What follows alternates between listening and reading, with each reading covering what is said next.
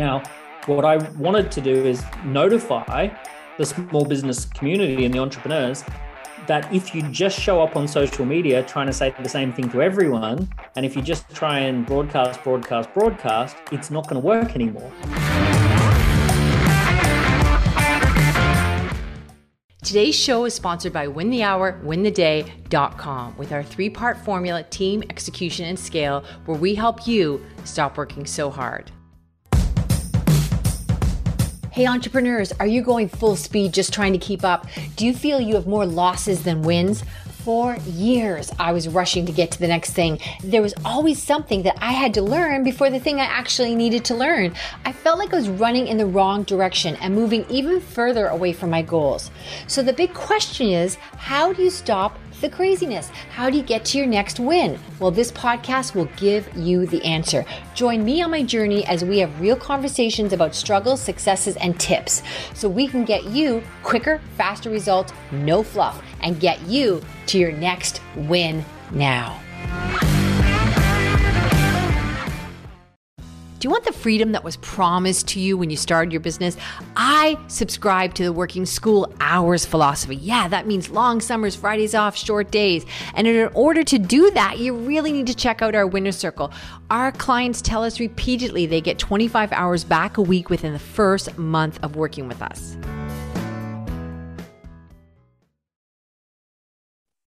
Hey everyone, welcome to another episode of Win the Hour, Win the Day. And I am your very lucky host. Today in the house, we have Daniel Priestley. And oh my gosh, I don't even know where to start with him. This interview is going to be a challenge because really what I'd like to do is hold him hostage and requote all his wisdom back to him like he didn't know he had it or wrote about it because he's got some spectacular books and I'll, I'll, weave that into the conversation. It's unbelievable. There's clarity, it's concise. He looks at similar things in these books that you may have thought, yeah, we kind of talked about that before, but he comes from a whole different angle. And it's just so, there's so many ahas in all this process. Uh, 24 assets, entrepreneur revolution, key person of influence. Dan is the man and he's in the house. Welcome to the show, Dan. Chris, what an introduction. I don't know how I'm going to live up to that. I'm, I'm glowing. Well, boy, oh boy, we're going to dive into a whole bunch of stuff, but I just want to say quickly before we get to that, you do have some spectacular books and there's just so like there's there's people tell me i'm good at analogies and stuff but i was reading some of yours like you know when your face is your nose is pressed against the canvas you can't see you know you can't see the art. And i'm like oh that's better than anything i love i love a good analogy. I like search i spend most of my life just roaming around searching for analogies you know? Oh, i'm, well, I'm a big fan.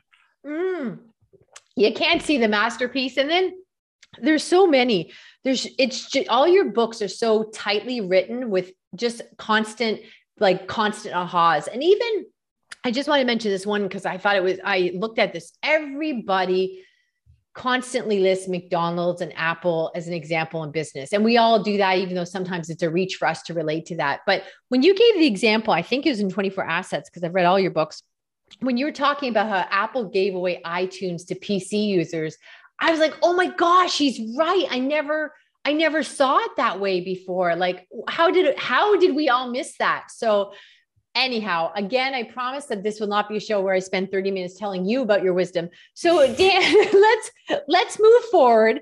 And what are we gonna where do you want to take us today? Because you are really on the cutting edge of so many things. Let's dive into what it is we're missing now. Because I think what you were saying in our pre-chat here is that social media can just be a lot of white noise if we don't leverage it. So let's yeah, talk so, about that. Chris, let me give you a little bit of background. I, mm-hmm. I have spent the last 12 years working with three and a half thousand entrepreneurial companies. I've built my own businesses north of 10 million each. Um, I, I, started my first company when I was in my early, early 20s and it became an $11 million a year business. Um, so that's a bit of background. And my last 12 years is all about up to my elbows in entrepreneurial problems. Like literally, we have these accelerated cohorts, and people are always saying to me, How do I solve this? Or here's my problems, here's my challenge. So the reason my books are, are sharp and short is because mm. I work with entrepreneurs who have very short attention spans, and I've got to find fast ways to make points. But that's where it all comes from. It comes from my day job, which is talking to entrepreneurs all the time and, and uh, trying to help them break through. And a lot of them love what they do. They're really good at what they do. They're phenomenal um, and passionate when it comes to doing the work that they love. Um, many of them struggle at winning the work that they love. And one of the hard things about business is we often start a business because we love the idea of particularly solving a problem or working with a particular type of client. The thing that many people don't figure out early on is that winning that work is hard. Like getting people in front of you is hard, and getting their attention is hard, and getting them to do something is hard. And all of this stuff that goes around winning the work is the very hard thing that's going on right now. Um, let me start with this.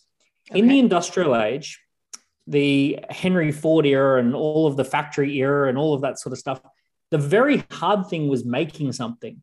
So if you if you think about just something like a pair of scissors, mm. uh, you would have to have an entire production facility and smelt steel and sharpen blades and come up with rivets and handles and all this sort of stuff.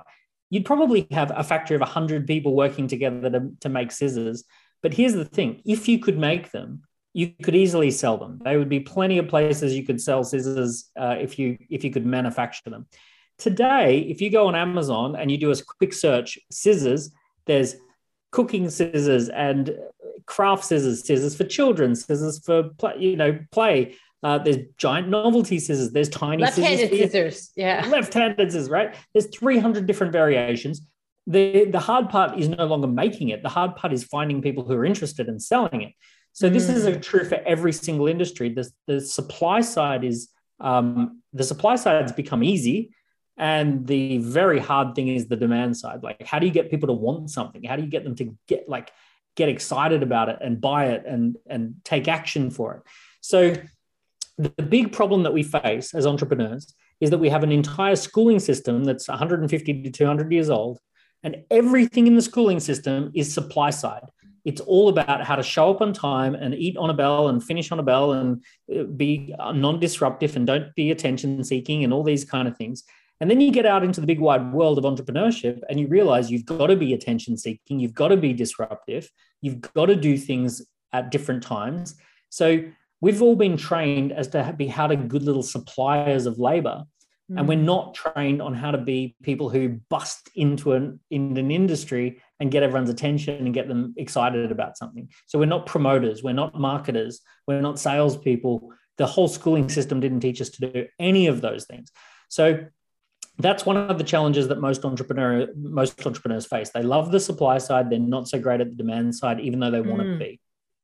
That is that's why he's here, everyone, because I think that really we we talk and we talk and we talk and we use all these different words, modern worlds, you know, disruptive marketing words. But what you're saying and what you're nailing down is look, there's a supply side and we can do that now but uh, that's not the problem. So the simplicity of just showing those two sides brings great clarity to it. Okay wise words take us to the mountain leader.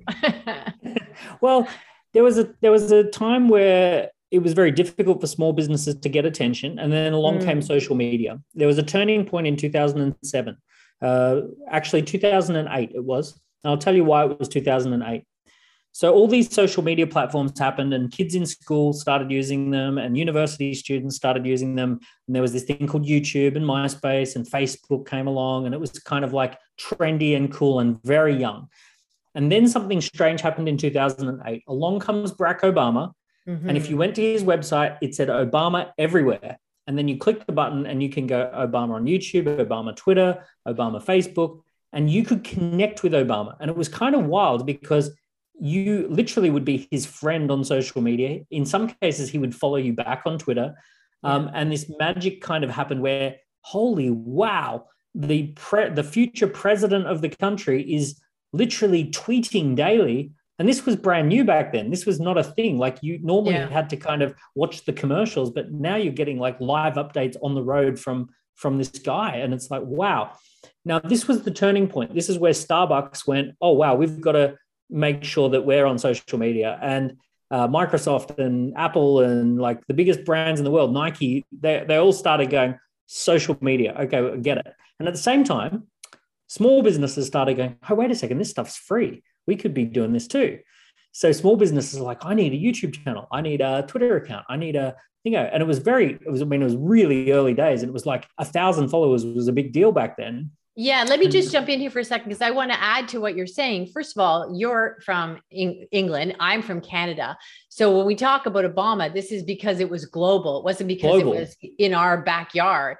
And also, yeah. I remember reading, you know, being fascinated with this too, with the books that were written on this afterwards, is the fact that you know he was a, a, man that came with a funny name and didn't have the weight and the the connections that the uh, uh, the clintons had and so instead of asking for a few you know people for big donations he asked all those thousands of people can you give five bucks ten bucks whatever so he just got smaller amounts from yeah. so many people and again we're not getting into American politics and all this other foolishness. No, no, it's not political. No, it's about the social media. So yeah, it was powerful let, stuff. Yeah, let me set the set the frame here that the US presidential election is actually the Formula One of the marketing world. And what I mean by that is that in Formula One, they innovate the best technology and they deploy the best technology. Uh, and then it turns up in other vehicles, like ABS braking was in Formula One and then it was in normal cars. Um, so those types of things happen, those innovations happen in Formula One and then they get rolled out. So uh, Franklin Roosevelt 100 years ago, he did the fireside chat, which was the very first radio campaign. And that moved us from newspapers to radio.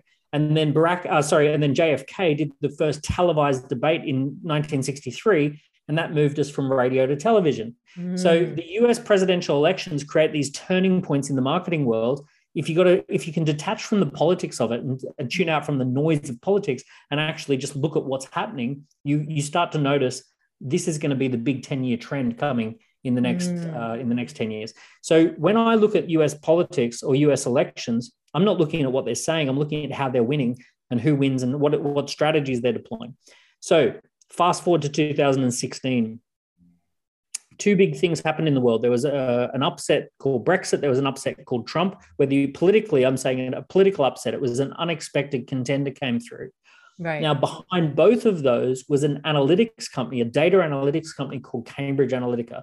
Cambridge Analytica, what did they do? They got people to fill in surveys and quizzes, and then they used the data that people used on those surveys and quizzes to feed back something called hyper personalized messaging. So, hyper personalized messaging basically says this if we can figure out, Chris, that you love small businesses, then we're going to come in heavy with small business related um, content for you. And we're going to say, this candidate is the small business candidate. And you're going to go, oh, well, I love small business. I'll vote for them. And then the person who lives right next door to you, they're really interested in healthcare because their parents are in healthcare system or something. And they come in and they say, hey, we are the healthcare aged care president. And they go, oh, well, I'll vote for them. And the next person down, they're really interested in schools. We're the schools president, right? Here's all the content about schools. So this is called hyper personalization. Three people living next door to each other on a street are seeing radically different messages depending on their preferences. Prior okay, hold to on, 2000, hold on. My apologies. So hold on. I for a second I I drifted thinking about different pol, uh, politicians, but I think what you're saying, if I could just recap this, is mm. whoever it is, Chris is running for whatever election.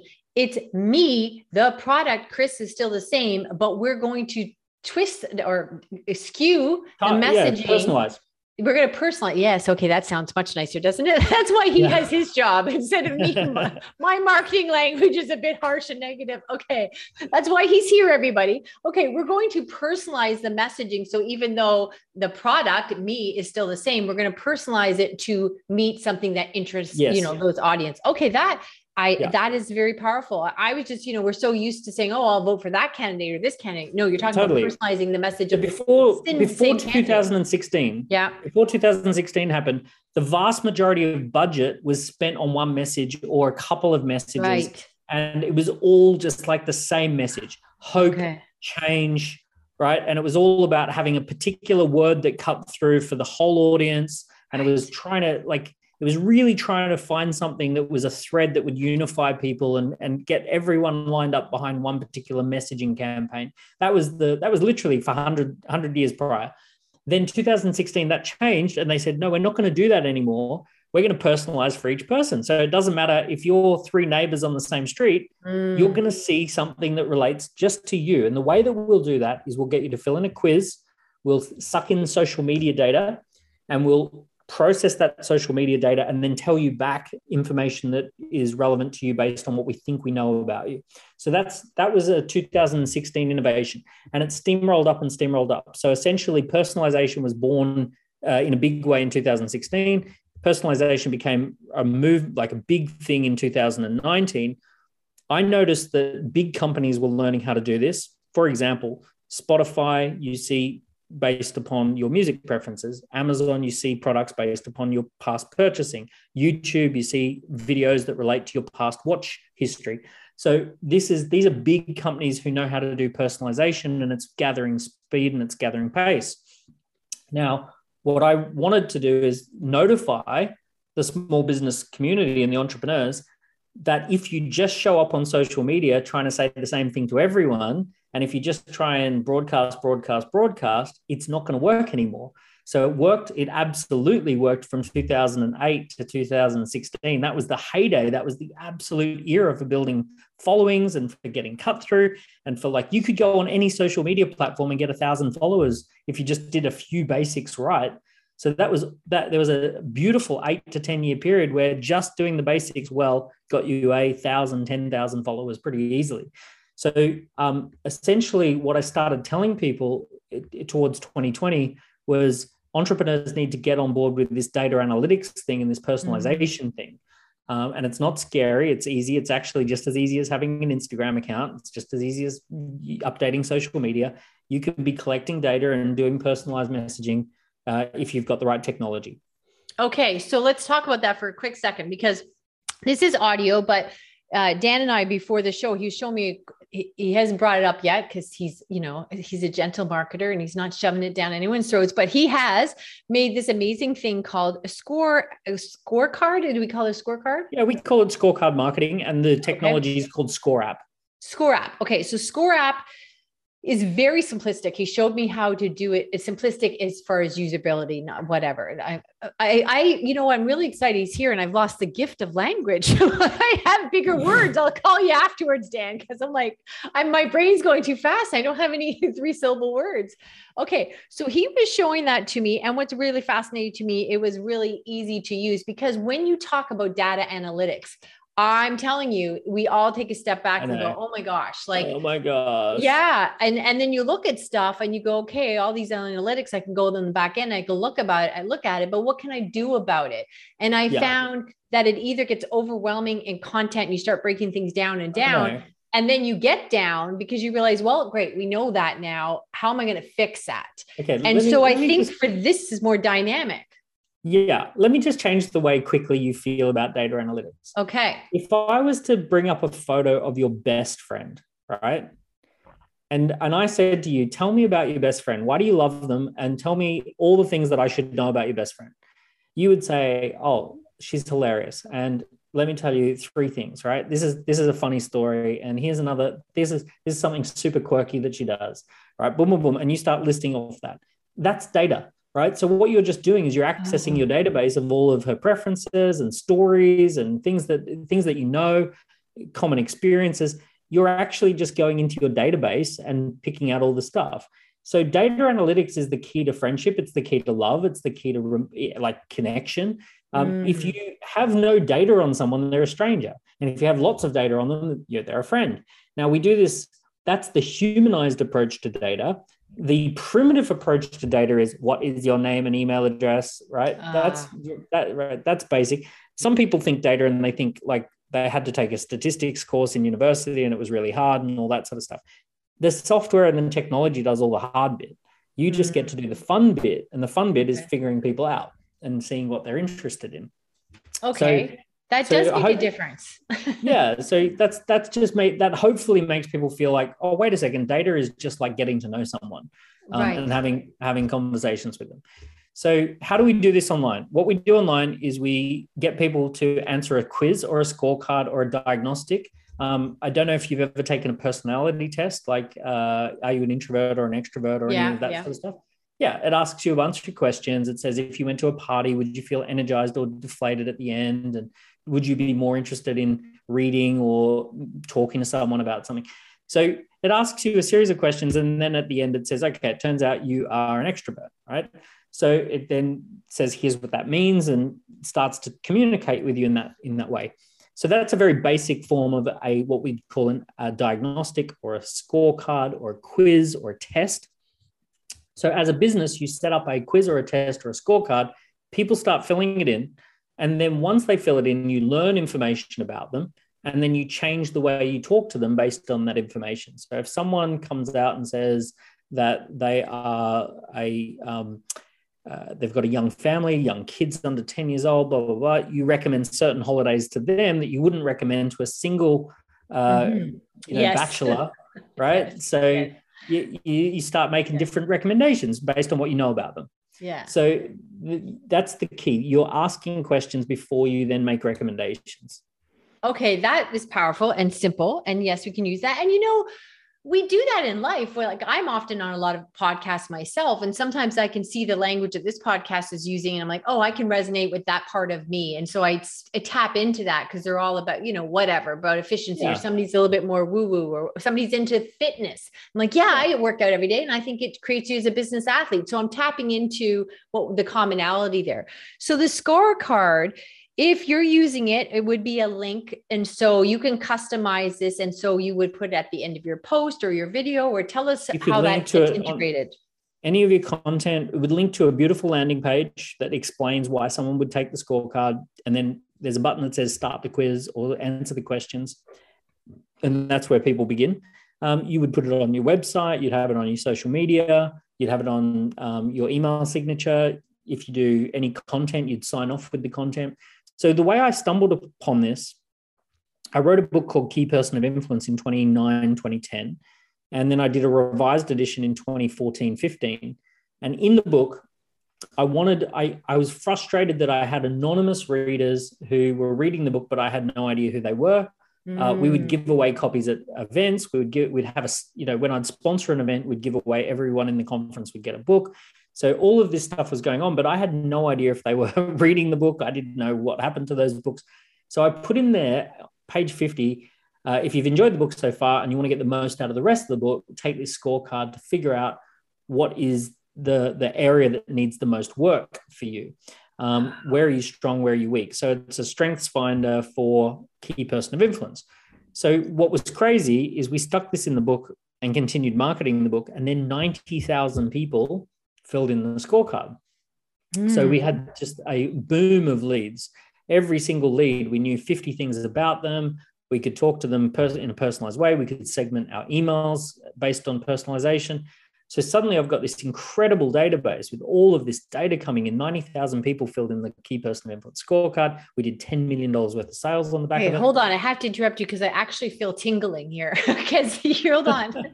the tingling is because I have had people try to sell me survey type stuff before as, as something. First of all, is unbelievably expensive. And secondly, I just thought, well, when you invest in this, it was very complicated and it was really asking for the consumer to buy into it a lot. Like you're still asking because you know even when i get something from a company and they want me to fill a survey i think for what? You know what i mean? Like i'm doing the work right? So i see i felt like it was heavy on the consumer. But the little bit i seen of yours was it was so user friendly it was so efficient. And now what you're telling me too is you're like oh my gosh yes there are people listening to my podcast or reading my book.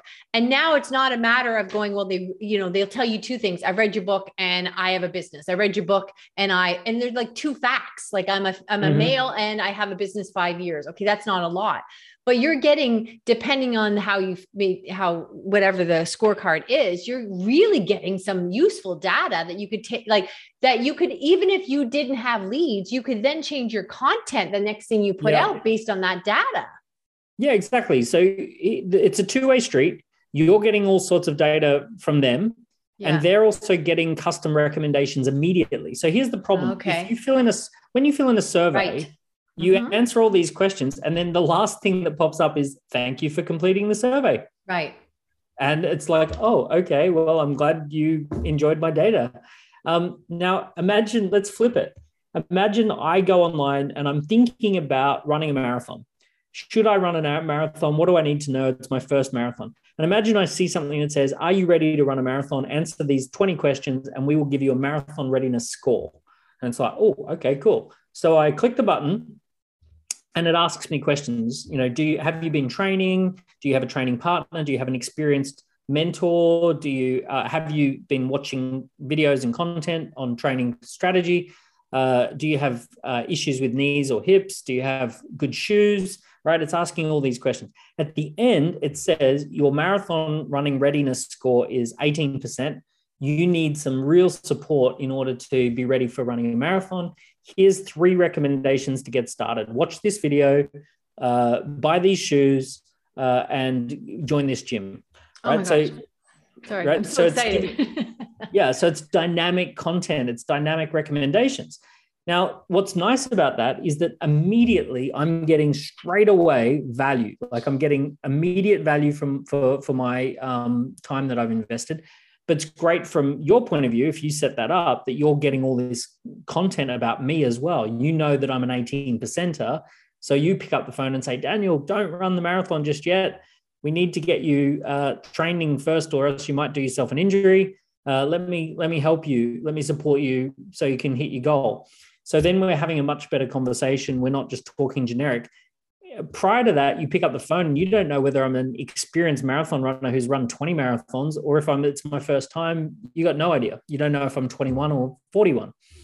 No, so, let me jump in. Hold on. I got to jump in before I forget. So, also, too, it's very time consuming because then I'm talking to somebody and it's going, Oh, you've been in business six months. It's like talking to a toddler. I mean, just, you know, they don't know, don't know which way's up yet. Or somebody that's been in business 15 years and said, Chris, I'm still working too many hours. So that's a waste, not a waste. It's, it's not a use. It's a very different conversation. Time. Yeah, yeah, and totally. they're two different conversations, and it's a time consuming yeah. for me. And, and I think time, for time is sorry, sorry if time is the issue, if time is the issue, let's say you've got 14 leads and you've got to choose who to call.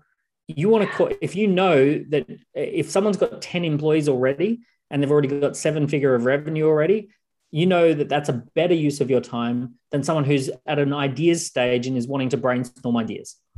Yeah. And, you know, for me too, as someone that's always talking about that you should have a business that supports your life instead of consuming it, there's there's a, a, depth to that and you bring such clarity in all your books but there is yes we help you get your win team your what is next team and we put systems and processes which are our signature super toolkits in play. But people there are things that can give you productivity hacks but that's not going to i can't fix this in a in a my, my struggle has been in the past if you say something to me and say well give us some tips. Well I can give you this, but it's not, go- it's like the running shoes. I'll mm-hmm. give you running shoes to get in shape, but guess what? If you ate McDonald's twice today, these things are not going to help. So when you're saying, okay, we can give suggestions in the past, that kind of slowed me down because I'm like, oh, how am I going to explain this in, you know, two minutes or less? But you're saying, give them content. Okay, you're not ready yet. Here's yep. some supporting things of read this or watch this video or listen to this and this will at least change where you're where you currently are totally. thinking change your thinking process to yeah. enlighten you of what the next step versus just tangible hacks. Yes. Okay. Yeah. and, and this is loving it. this is a big trend in the future. One of the things that if you want to have a great lifestyle like you do and you talk about what you're looking for is what i would call cinderella clients. So think about the story of cinderella the prince he runs a he he has a big ball 2000 people show up to the ball. He dances with all the different ladies and then he meets cinderella and he's like wow and then she runs off before midnight and all he has is this magical glass slipper. Now he has to send his guys out to find cinderella but luckily he's got a way of identifying her and see exactly that the shoe fits. So it's like okay that is there's a thousand non-cinderellas. There's one cinderella. I've got a glass slipper. Boom I know exactly that you're the perfect client. Now, if he didn't have the glass slipper, there's no way he would have re-identified Cinderella again. He would have lost her forever.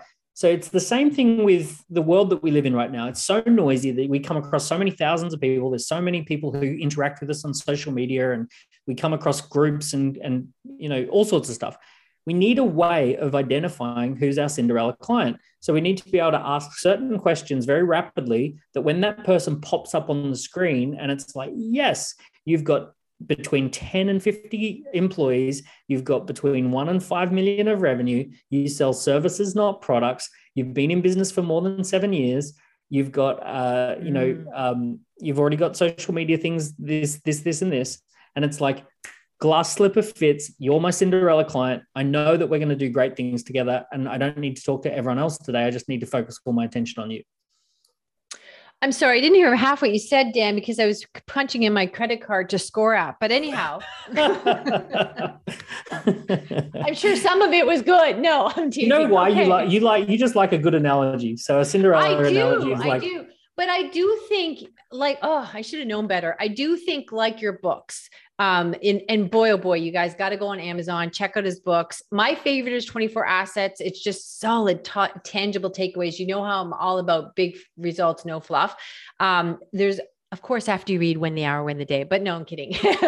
but I think too, this industry of getting, you know, for uh, please, for lack of better word, surveys, I just think has had so many gaping holes in the past. And I think, like everything else you've done, is you have really tightened it up and pulled it in to make it incredibly affordable, highly useful, you know, less demanding on the person you're right filling it out with getting a reward. Okay, let me ask you this though. As my accountant always says, garbage in, garbage out.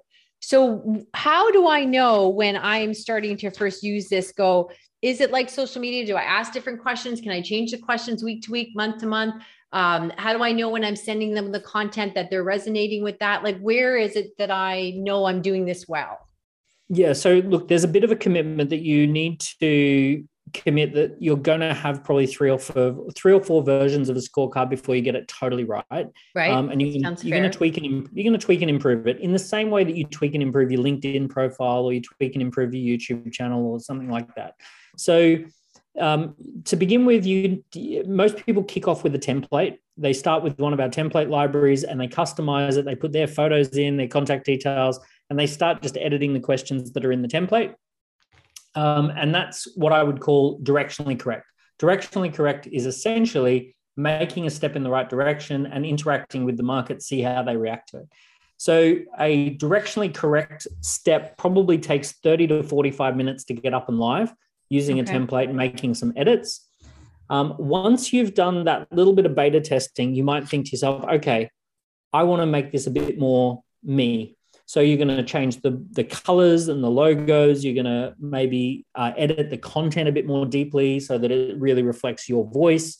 Um, you're going to edit those questions and really kind of make those questions really targeted to the types of people you want to be talking to.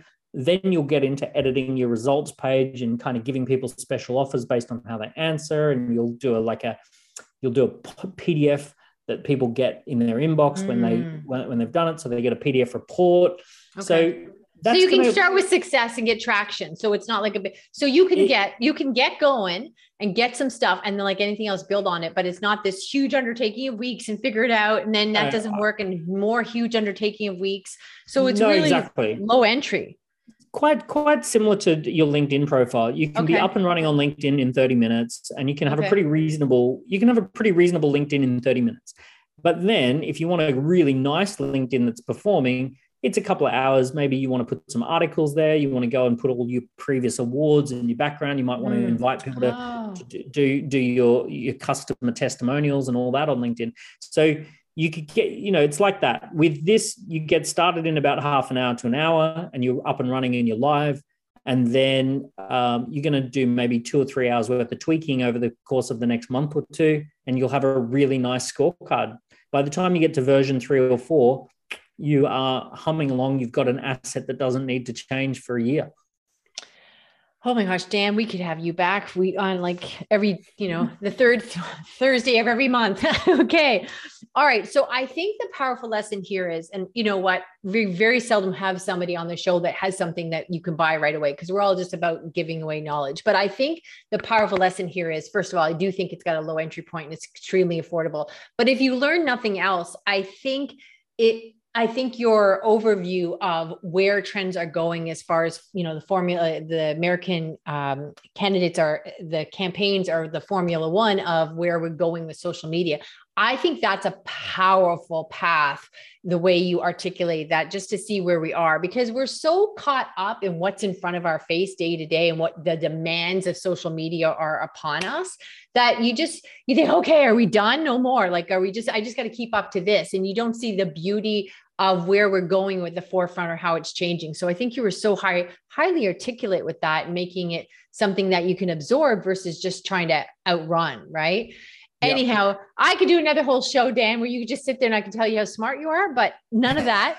Dan, I'll happily do that you, show. I'm, I'm, you like that one? I'm a normal man. Like if you're just going to go and say, "Hey, you're awesome, you're amazing," I'm going to sit there and absorb that. My love language is is words of affirmation. So I'm I'm all about coming back every week. I always tell people flattery will get you everywhere. Thank you very much. Where can people find when they're, you know, they're going to the key in Dan Priestley, Daniel Priestley anywhere, and you're going to get all kinds of content. Check his books out Amazon. Where can they find out more about this ScoreApp and, and where would you like to send them? So scoreapp.com uh, okay. is where they can um, they can go, and uh, it's very easy for me to get you, Kris, a special link for an extended trial. So on the front end of the website, it's a 14 day trial, but I'll I'll get you a link uh, which will give people a 30 day trial. Okay, 30 awesome. day free trial. Yeah. So I'm guessing people can like go to the show notes for that, or they can, um, yeah.